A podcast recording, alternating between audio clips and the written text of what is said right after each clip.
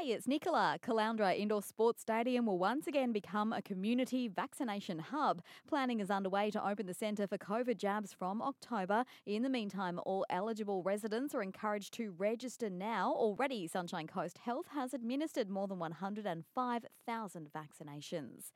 The Australian Maritime Safety Authority will look into whether the skipper of a large commercial vessel was blinded by the sun when the boat crashed into a smaller vessel which was anchored off Point Cartwright on Saturday afternoon.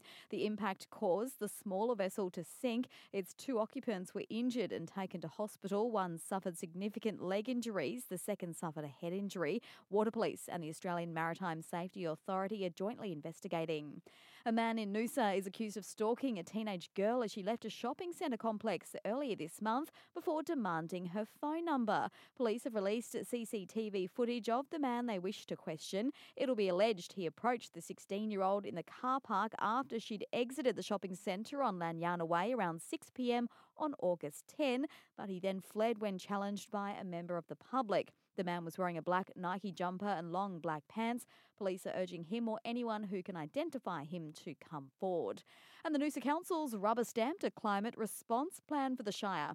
The plan was developed with community input and outlines actions needed to boost the region's resilience to bushfires and extreme weather events.